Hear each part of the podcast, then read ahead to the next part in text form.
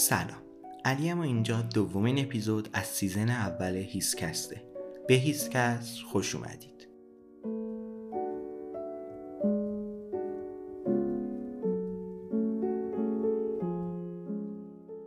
خب میریم سراغ فصل سوم کتاب مردم مشوش اثر فردریک بکمن نویسنده سوئدی.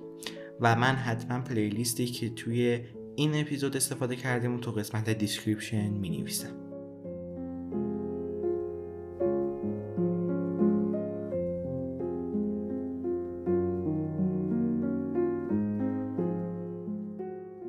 فصل سوم.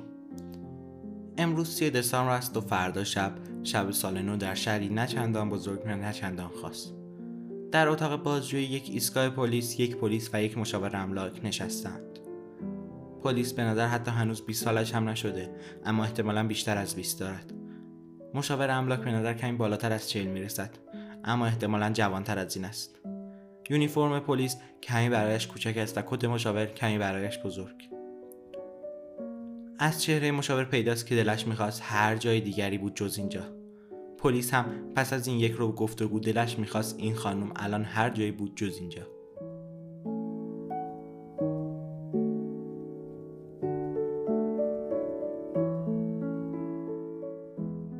وقتی خانم مشاور لبخندی عصبی می‌زند و دهان باز می‌کند تا چیز بگوید پلیس چنان نفس می‌کشد که پیدا نیست آه می‌کشد یا فین می‌کند. می‌گوید فقط به سوالها جواب بده. خانم سرزنده سرتکان می‌دهد و می‌گوید حال و احوال. پلیس با چهره آدمی که در کودکی دچار سرخوردگی شده و هرگز از آن رهایی نیافته دوباره می‌گوید گفتم فقط به سوالها جواب بده. خانم با اصرار می‌گوید تو پرسیده اسم معاملات ملکی من چیه؟ و با تبختر جوری روی میز ضرب می‌گیرد که پلیس دلش می‌خواهد هر چیز نکتی را که دم دستش آمد پرت کند سمت او.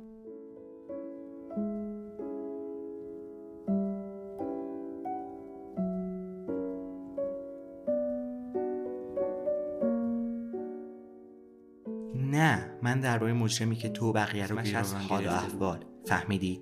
چون وقتی می‌خوای آپارتمان بخری یعنی می‌خوای بهترین حال و احوال رو داشته باشی مگه نه؟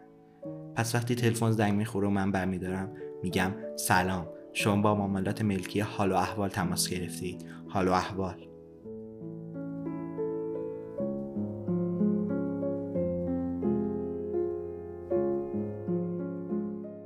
مسلم است که خانم ضربه روحی خورده. عجیب هم نیست. با یک هفتیر تهدید و به گروگان گرفته شده. چنین حادثه هر کسی را کمی وراج می کند پلیس تلاش می کند حوصله به خرج دهد. شستهایش را چنان روی ابروهایش می‌گذارد که انگار اگر آنها را ده ثانیه نگه دارد همه چیز برمیگردد به تنظیمات کارخانه.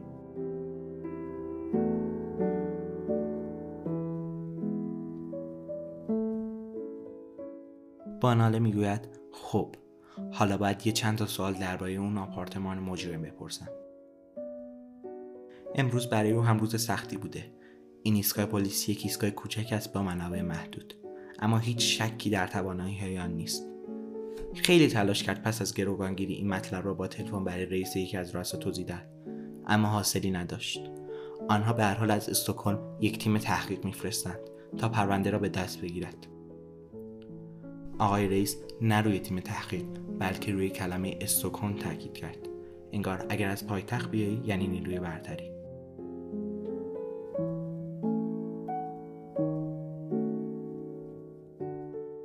از ذهن پلیس جوان میگذرد که این به عبارت بهتر یک نوع بیماری است. شستهایش روی ابروهاست این آخرین فرصت است برای اینکه به رؤسا اثبات کند خودش از عهده ماجرا برمیآید. اما چطور چنین کاری ممکن است؟ آن هم با چنین شاهدی.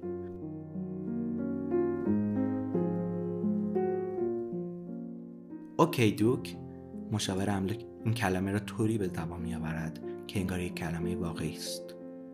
پلیس نگاهی به یادداشتهایش میاندازد. امروز روز مناسبی برای نشون دادن یه خونه به مشتری ها منظورم روز قبل از سال نوه. مشاور سر تکان می‌دهد. در دفتر معاملات املاک حال و احوال هیچ روزی برای نشون دادن خونه بد نیست. پلیس نفس عمیقی می‌کشد. چندین بار. باشه بگذریم. مجرم کی دیدی؟ اولین واکنش گفتی اول در روی آپارتمان می‌پرسی تو گفتی آپارتمان مجرم. پس فکر کردم اول باید درباره آپارتمان خیلی خوب خیلی خوب. خب آپارتمان مورد نظر. تو کاملا با آپارتمان آشنایی داری؟ منظورم با نقشه آپارتمانه. مشاور می‌گوید معلومه من مشاور املاکم ها اما هر طور شده جلوی خودش را می‌گیرد که نگوید از دفتر معاملات ملکی حال و احوال. حال و احوالتون چطوره؟ چون پیداست پلیس آرزوی جزی ندارد که تیرهای هفتیرش اینقدر راحت قابل پیگیری نبود.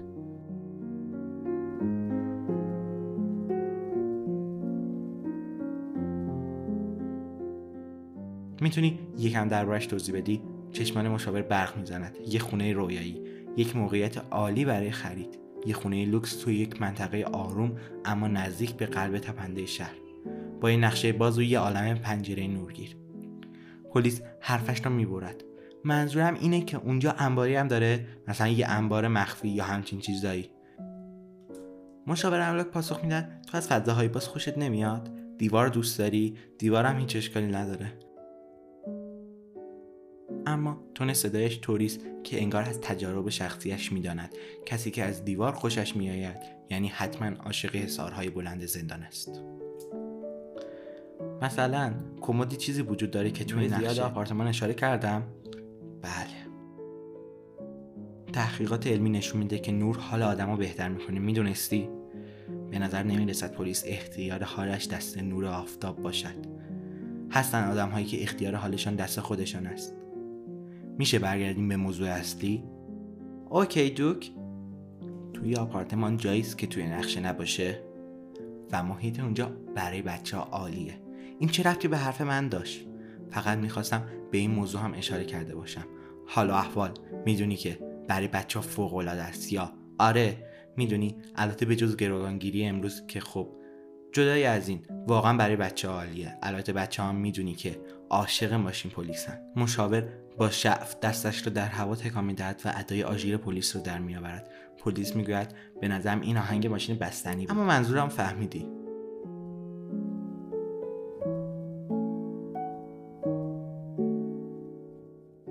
باید ازت باز هم خواهش کنم فقط به سوالها جواب بدی. مشاور میگه ببخشید سوالها چی بود؟ مساحت آپارتمان دقیقا چقدره؟ مشاور لبخندی گیج می‌زند. نباید درباره دوز میپرسیدی؟ فکر کردم باید درباره دوز حرف می‌زدیم. پلیس چنان در خودش مچاله می شود که گویی از انگشتان پایش نفس می کشد. البته باشه درباره دوز حرف بزنیم اولین واکنش نسبت به مشاور هیجان زده می‌گوید دوست؟ آره مستقیم اومد وسط بازدید ما و با هفتیرش به طرفمون نشونه رفت. می‌دونی چرا؟ نه. نقشه باز. وگرنه نمی‌تونست همزمان هفتیرش رو به سمت هممون نشونه بگیره. پلیس ابرویش را میمالد باشه اینطوری ادامه میدیم. توی اون آپارتمان مخفیگاهی هست. مشاور آرام پرک می‌زند. انگار برای این کار تمرین کرده. مخفیگاه پلیس سرش را عقب می‌دهد و آرام مسلط به خود به سقف چشم میدوزد. مادرش می‌گفت همه پلیس ها پسر بچههایی هستند که نتوانستند رویای جدیدی برای خودشان بسازند همه پسر بچه ها روزی مخاطب این پرسش قرار گرفتند که بزرگ شدی می‌خوای چه کار شوی؟ و همه آنها دست کم یک بار گفتند پلیس. اما بیشترشان بزرگتر که می‌شوند به دیدگاه های بهتری دست پیدا می‌کنند. یک لحظه آرزو می‌کند کاش این اتفاق هم برای او افتاده بود. آن وقت شاید روزگارش انقدر پیچیده نمی‌شد که هست. آن وقت شاید روابط خانوادگیش هم ساده تر می شد.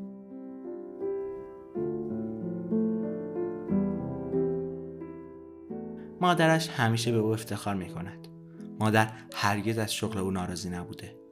مادر پیشتر کشیش بوده و کشیشی هم شغلی بیش از تنها یک شغل برای کسب درآمد. پس پسرش را درک می کند. این پدر بود که دلش نمی‌خواست پسرش یونیفرم پلیس بتن کند. شاید اکنون ناکامی با فشار بیشتری روی دوش این پلیس جوان سنگینی می کند که خسته و کوفته دوباره نگاهش را از سقف می‌گیرد و رو به مشاور می‌گوید بله دقیقا سعی داشتم همین رو برات توضیح بدم. ما فکر می‌کنیم که مجرم هنوز هم توی آپارتمانه.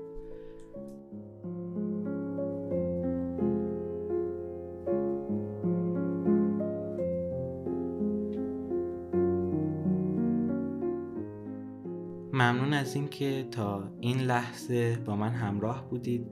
اگر انتقادی داشتید حتما وارد وبسایت من بشید و برام بنویسید. پادکست هم می‌تونید از طریق همون وبسایت گوش بدید. ممنون خدا نگهدار.